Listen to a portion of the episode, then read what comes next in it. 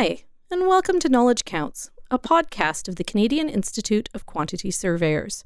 I'm Wendy Hobbs. Today we're talking with Niki Elliott and Wyatt Clairmont about working in the far north. You've both worked extensively in the far north of Canada. How long did you work up north and what types of projects have you worked on? Yeah, so I worked at Arctic Canada Construction, Arcan, for four and a half years from 2018 to 20, 2017 to 2021. Yeah, about there. Worked as it started as a project coordinator, finished as a project manager, worked on a variety of building projects from schools to health clinics to housing in various communities in Nunavut and Northwest Territories. So I started with Arctic Canada Construction in 2015, fresh out of the CET program at SAIT. And I've been with them for eight years, starting as a PC, moving to a PM, and just recently named as a general manager of a new division working on everything from health centers, residential housing, government subsidized housing, and now moving into ready to move sustainable housing. Let's go back a bit. How do you define far north? 60th parallel. Yeah, north of 60. North of 60. More remote is more northern, up to, yeah, those islands up there in Nunavut. And, and yeah, also including the Yukon. That must present some difficult logistical challenges for getting materials and people in and out. What does that look like from an organizational perspective? I'll take that one. Starting with pre construction, it's a completely different process and timeline than something on a road in a, in a province. You would have to tender the project approximately a year before you'd want to start construction to allow for proper lead times for sea lifts, as well as procurement of labor and community resources. All those things take an extended amount of time and a lot of coordination to get right because if you get them wrong, you can't really do it again. So, to expand on that, when Wyatt mentioned sea lift, which the time that we worked together would have been primarily eastern and deep western northern Arctic. So, we're talking from Cambridge Bay to Iqaluit. You procure everything so at the onset of my career, I was given a project in Gjoa Haven, Nunavut. and it was a Hamlet office. And they said, okay, here's this building. You got to get it all together from award it May to delivery in June, but delivery is to the sea lift, which is in the eastern seaboard. That entire building gets packed into sea cans, shipped from wherever you procure it to the eastern seaboard, goes up on a barge. June to September, arrives in September, and then your construction season starts the following year. To get anything else up there, so we always had this conversation that a $50 box of nails becomes a $500 box of nails if you miss it. So when he talks about coordination and procurement, you have to be very precise and lean. And your team that's now going to see that building in a year's time has to understand how you built that building in your head in order for them to execute it on site a year later. So, if something misses the barge, how do you get it to site? Fly or goes in some guy's suitcase on his turnaround. yeah, one way or another, it's an airplane. Yeah. yeah either charter, freight, or suitcase. yeah. You would prefer that the only thing you have missed fits in a guy's suitcase. Because if you've got a charter, you're buying an entire plane out of Ottawa, Winnipeg, Yellowknife. Yeah, it's risky and yeah, heavy things you you can't miss. Yeah, you not allowed. You don't want to miss a truss package. Yeah. Your structural steel, something like Yeah.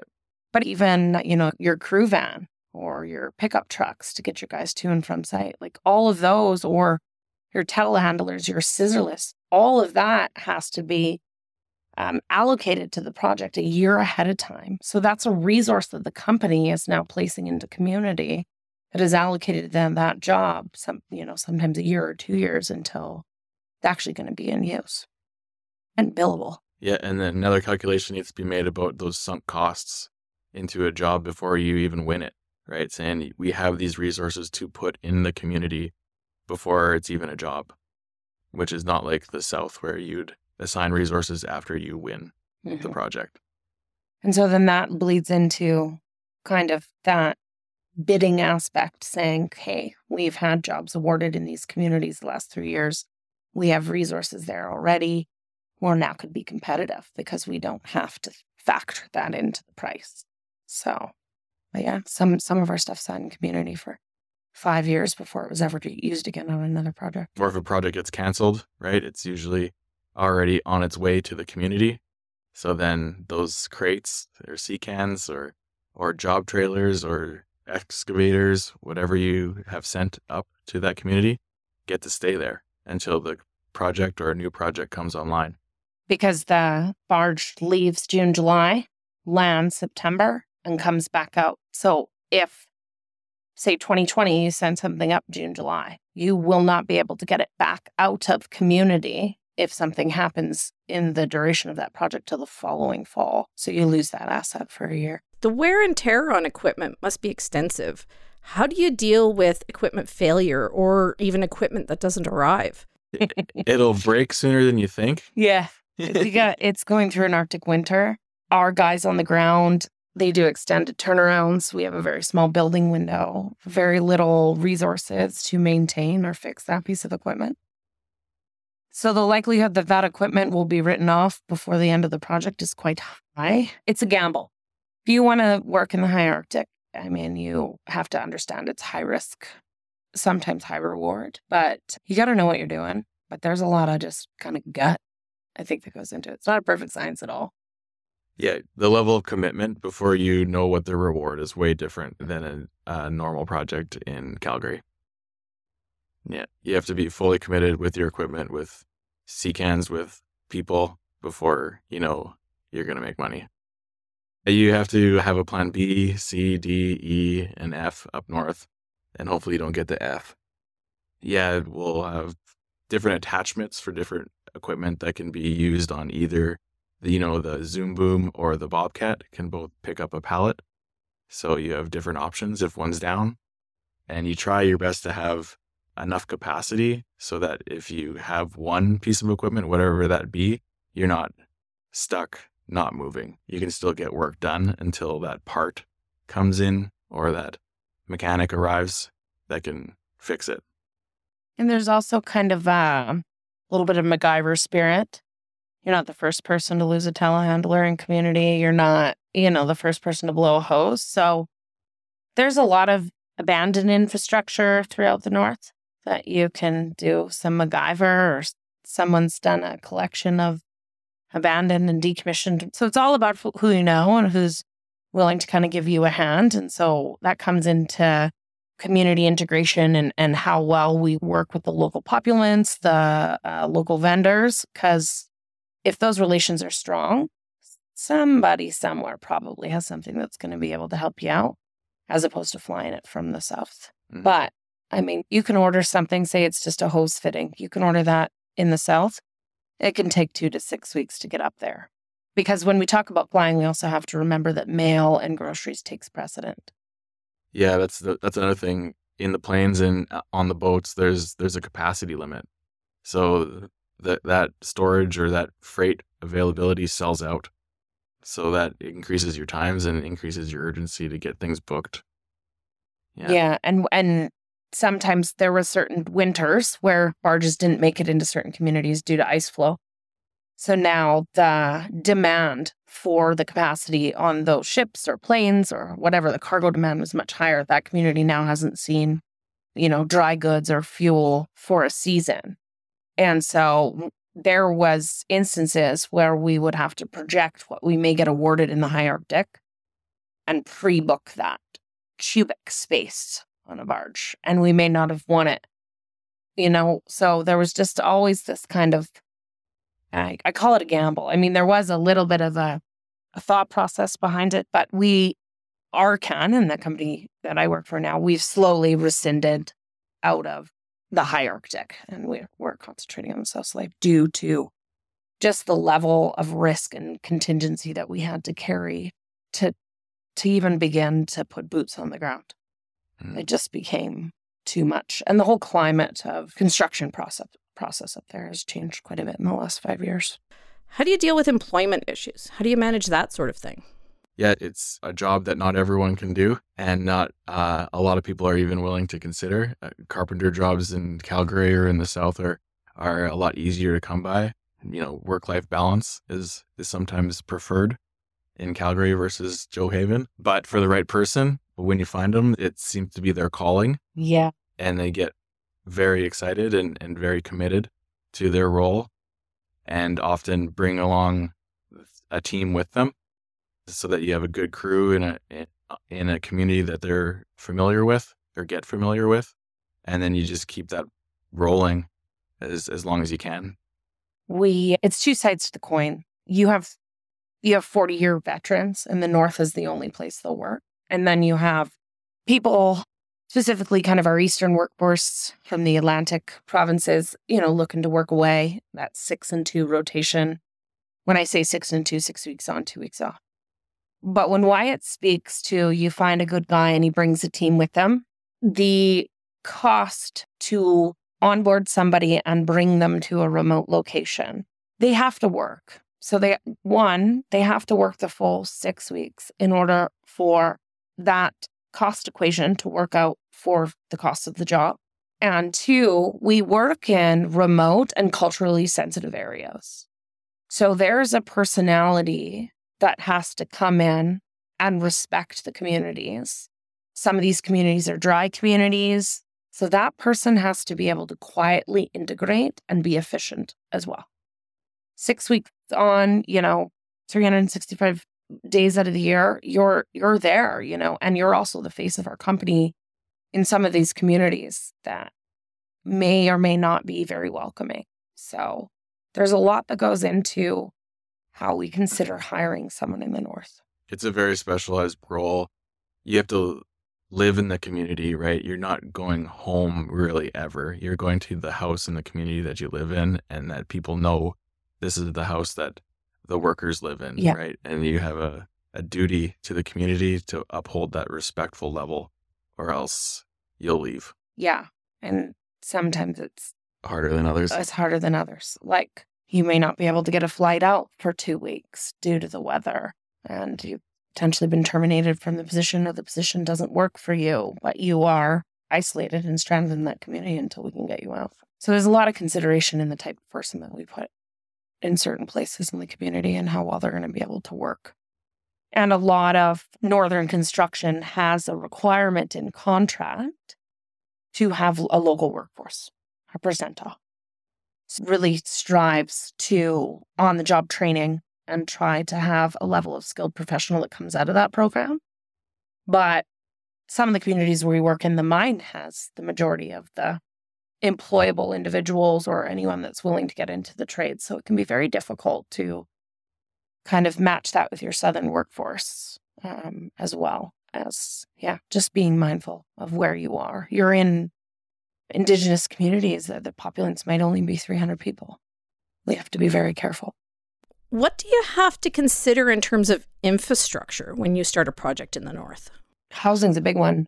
Not only do our guys go in and work every day together, but they have to live together too. And eat every meal together. Yeah. Do their laundry together. Matt. Get each other up when there's no sun out in the middle of winter, minus 40. put your boots on together. Put the tinfoil on the window when the sun doesn't go down. In the middle of the summer, you gotta yeah.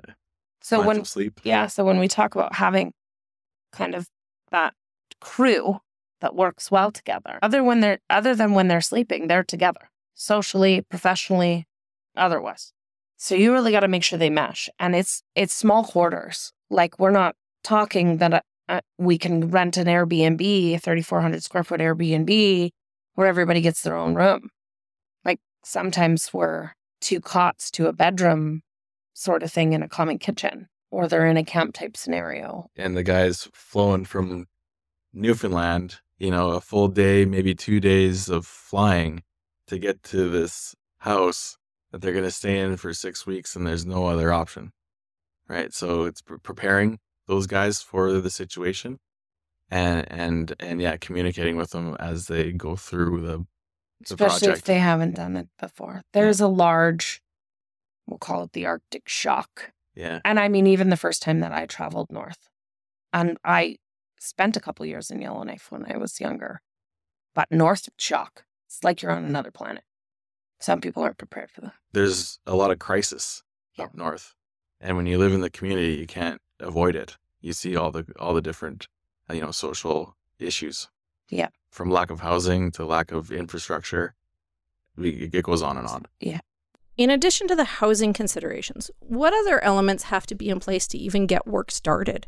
Yeah, up in Pond Inlet, we had to wait for the gravel crusher to come in on the barge so that they could start building the roads before we started building the housing.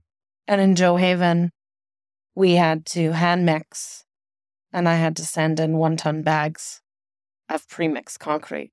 And you just hope no moisture gets into it by the time you get there. So once you come kind of further into the territories and stuff, there will be a local vendor. But then the other thing that you battle there is they are the only vendor. Yeah. So there's no competitive pricing. It is, they're going to invoice you what they want to invoice you and there's not a lot of negotiative kind of that you can create in that situation. It's more about establishing good working relationships. I scratch your back, you scratch mine. But yeah, it's all about working relationships in the north and kind of really fostering that because down here, there's always somebody competitive coming to fulfill. You can run a sub trade off if they're not fulfilling the contract. Up there, that's the only person that you have within a thousand kilometer radius to potentially provide that Mhm. commodity to you. So, like power lines, you know, are always a critical item Mm-hmm. because often with the new housing or the new building, it's at, at the new part of town which doesn't have power lines yet. So they always have to get there along with the roads. It's a so letter of intent, application for permanent power, and you might not, you might not be at the potential for a year. So I guess uh, we could talk about at at a ward the kind of primary things is a lot of infrastructure stuff, all of your services, any type of underground, anything that you need to get from the village, the hamlet, or any of the kind of operating Tanks, tanks. propane, can't fly propane. No heating oil. It's, it's totally like nothing. There's nothing in the ground. Y- yeah, your critical path looks very different in the north than it does down south. Yeah, it's all got to be pre-planned. You have to know who sells what in the community before you bid the job. If you win the job and then say, "Hey, can I have your price list for what you sell there?" It's it's not going to work.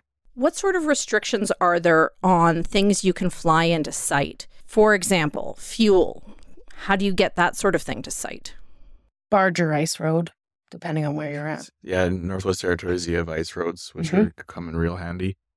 Yeah, it's it's about planning that one year in advance, or else accepting a long schedule delay, or figuring, uh, you know, finding a Ma- MacGyver, right? Thinking on your feet if you if you run out of propane. Or I mean, you you could pay, you know, five figures, six figures for a private charter to get a DG in. Yeah. Know, and there maybe there's a different opportunity for a charter or a shared charter. right? Yeah. So you reach out again to the community. Who does need to bring in something, and can I add a tank of propane to it? Yeah. And how much? Yeah. And a lot of your client is government. So they may have other items that are going on with infrastructure or have other divisions that could be facing the same thing as you for the same reasons. Either a barge was delayed, barge didn't make it in. I you know, the ice road fell out before we could get our final delivery. So there's opportunity to share cost for those types of things. But again, like Wyatt said, you really got to know who you're talking to or who to talk to. Yeah. Or who's willing to talk to you. hmm You got to be in the know. How do you work around infrastructure that might not be there when you need it? For example, ice roads if the weather's too warm. So most ice roads have a historical open and close date. If you shrink those back a month from, you're probably pretty safe. I've only had a well, I had one personal instance that I drove up into Fort Simpson and the ferry was open at the time. Went and did an inspection. And before I could get out, I told I was told I had 48 hours. I was traveling in the morning, no problem. Ferry was supposed to be in. An ice floe broke and came down the Liard, and the ferry got pulled out of the water while I was sleeping. So not only am me, but my pickup truck is stranded there and I have to be in Hay River.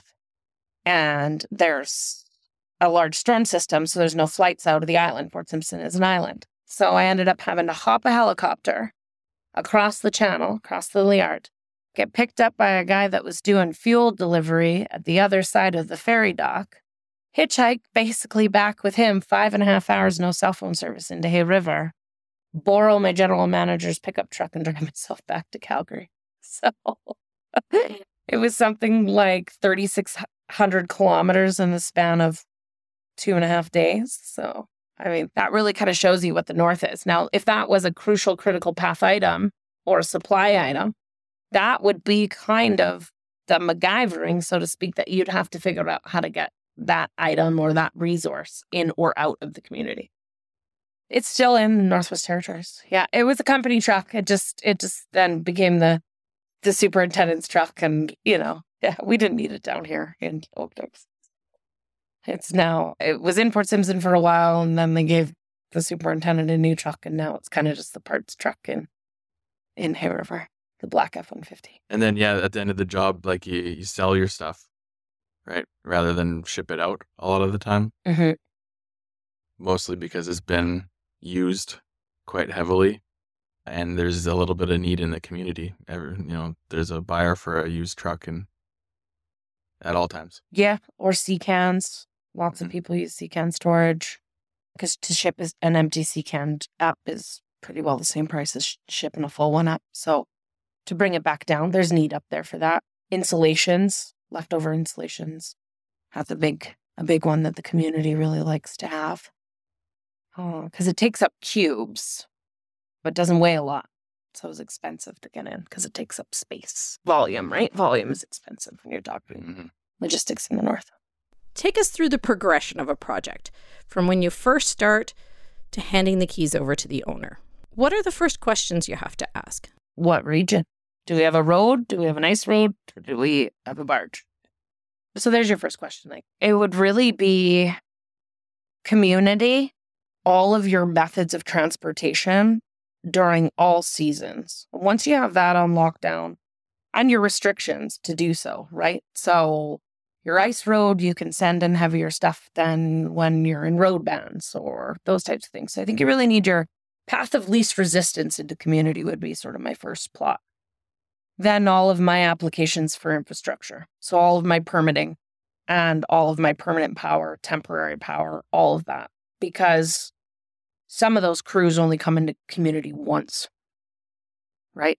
And then I'd be looking at all my long lead items and backtracking on when they need to land, where they need to land. So whether it's barge, consolidation yard, you know, XYZ, and then go from there. It's kind of how I approach it.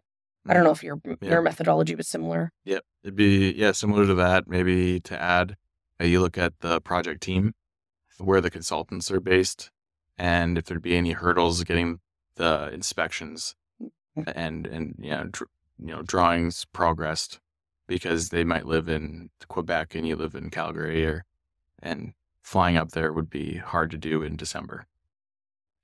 Yeah, and I think some of those contractual obligations too Mhm. that you know, there was an instance, it might have actually been on one of your jobs where they had a very specific gravel specification. Mhm. You only have one type of rock in these communities. So uh, we face that a lot of times. There's boilerplate specifications that are applicable to a Southern consultant that there's no way that it would be feasible for us to meet that in these locations. It was you with Yeah, gravel. Yeah, yeah. So it'd be contractual obligations and and how feasible they are to meet would be a, a real big risk item to to evaluate before you put in your bid. Yeah, yeah, and then like after award, you get really busy, right? Shop drawings all have to go in immediately, usually depending on the time of year and the, and the location, so you can order your materials, get your crews set up, assign a superintendent to the job, book some flights, and get the site. Yeah, probably in the in the first fall, it's likely that you are just yeah making sure it's gonna work in the spring, sort of thing. Shut down for winter, tarp your weather sent items, anything that can freeze, you want warm storage for. That's a big one. I don't know how many times you think you're sending paint. Wow, it was early in my career. I buy all the paint for the building, put it on the barge, sit in a sea can for an entire Arctic winter, Yeah. and the paint is no more. So it's really considering some of those things, right? And encouraging others to put two by fours on things because the snow drifts, like things get lost in the snow. And Yeah. snow doesn't melt till June, but we'll have boots on the ground April. Yeah. So Yeah, the, the they can snow 6, 10, 20 feet drifts in a community, right? So if you have a pile of crates that you need in April, you want to make sure they're not drifted over over winter. that you can access them. yeah, like we've had situations where we've lost crates, right? They didn't make, they, they couldn't find them in the spring, and then after the melt, sure enough, they show up, right? Yeah, and I, I think also like there's always contractual timelines depending on where you're procuring for that won't work. So it's a lot of that. Like, no, you don't have 14 business days to review my steel because that needs to go into production yesterday. And so there's a lot of that type of consideration when you launch launch a job. Yeah. And then there's all the subsidiary things. Have we been in the community before? Is there tools there? Are you purchasing an entire tool package for a crew of six? Everything, it's basically everything. We looked at it as if you supplied everything and put it on site. And in theory, the superintendent should never talk to you again. That's the way we looked at it, right? Like that's the way we tried. And Yeah. other than mm-hmm. RFIs and It's got to be packaged like it came from IKEA yeah, with an instruction manual to suit. yeah, And then you deal with all the ups and downs because your plan isn't going to get Built that way. It's not going to actually work. yeah. They cut up them. 16, they cut up those sixteen foot Yeah, two by fours. Yeah. that were meant for the only space for 16 foot two by fours. And they made them 18 or eight footers. So it's that type of stuff, right? So you really got to map it out. It's it's basically the project map. You got to really look at the lifespan of that job from procurement out and have each step plotted Before you start. before you start. Yeah. Yeah, before you cut your first PO. So then we get to construction. And that's where everything changes. Your crew members won't work out as well as you thought. Change orders start coming. Site instructions start coming. And everything gets more and more critical because you're as you progress the job, your burn rate per day goes up with resources. And and you gotta juggle it all and stay in communication with your crew to make sure you know not only is morale not going down but production is staying high because mm-hmm. at the end of every month you have to do a billing right and that everyone's got to agree to it and and it's got to progress like it should And if you come across an item that potentially goes RFI to CO, that's critical path in order to move the job forward. It's not like you can take that team and put it on another project. And trying to have the discussions with Southern based consultants why you can't do that and that there's no stand down time or we can reallocate these resources. These these human resources have been allocated to this project to completion. So I can't just fly a Yeah. 10 man crew at 3,500 bucks a pop home to come back once you guys have made the choice. So really being on top of your consultant team to, yeah to under yeah it's always tough to explain how expensive it is to do nothing in the north we always liken it to a big machine. Once that machine gets rolling, takes a lot to stop it and takes a lot to start like that project inertia sort of aspect. But in the north, that's exponential. So yeah, trying to curate that understanding can be just difficult if you if you have, you know, kind of newish consultants potentially haven't done a lot of northern construction. Yeah like if a if a job is delayed for too long you'll probably you could like there's a high probability chance that you'd probably have to find a whole new crew Mm-hmm. because those carpenters need jobs and they're good at what they do and they find them Yeah, that and there's the I ain't gonna sit here and Yeah. do nothing when I can be home. Yeah. So that yeah not only is it the money that adds up every day but it's it's additional procurement that adds up if you delay it long enough Yeah, physical commodity and human resource. Yeah. Yeah. Yeah. Lining up consultants inspections and closeout items is always fun too. As you get closer to the end, the hard topics or the hard construction items always bubble to the surface and usually need some very, very urgent critical coordination at the end of the project to meet your turnover date that you've usually already committed to. And those consultants, you know, need to be f- uh, flexible enough to do their site inspections if that's what it is or provide their guidance on a very very timely basis. Yeah without without incurring more delays right? Every day counts. And when you call for an inspection, that better be the inspection because the logistics of getting your team there for that date, if it doesn't meet kind of those different levels of aptitude that should be a substantial or should be a rough in or should be these types of items, they'll, the, you know, the consultants will come back and charge you for wasting their time, which is very different than down here. They can say, oh, well, we'll pop by next week. Not like that. There's Mm. just cost over cost. yeah Yeah, so like a blizzard could delay your occupancy date by three weeks. but yeah And then now you're in contract extension, change orders say, you know, insurance extensions, all those things extended, extended. And they're not recoverable costs contractually. So you're, yeah often the contractor's on the hook if it's a lump sum deal right Yep.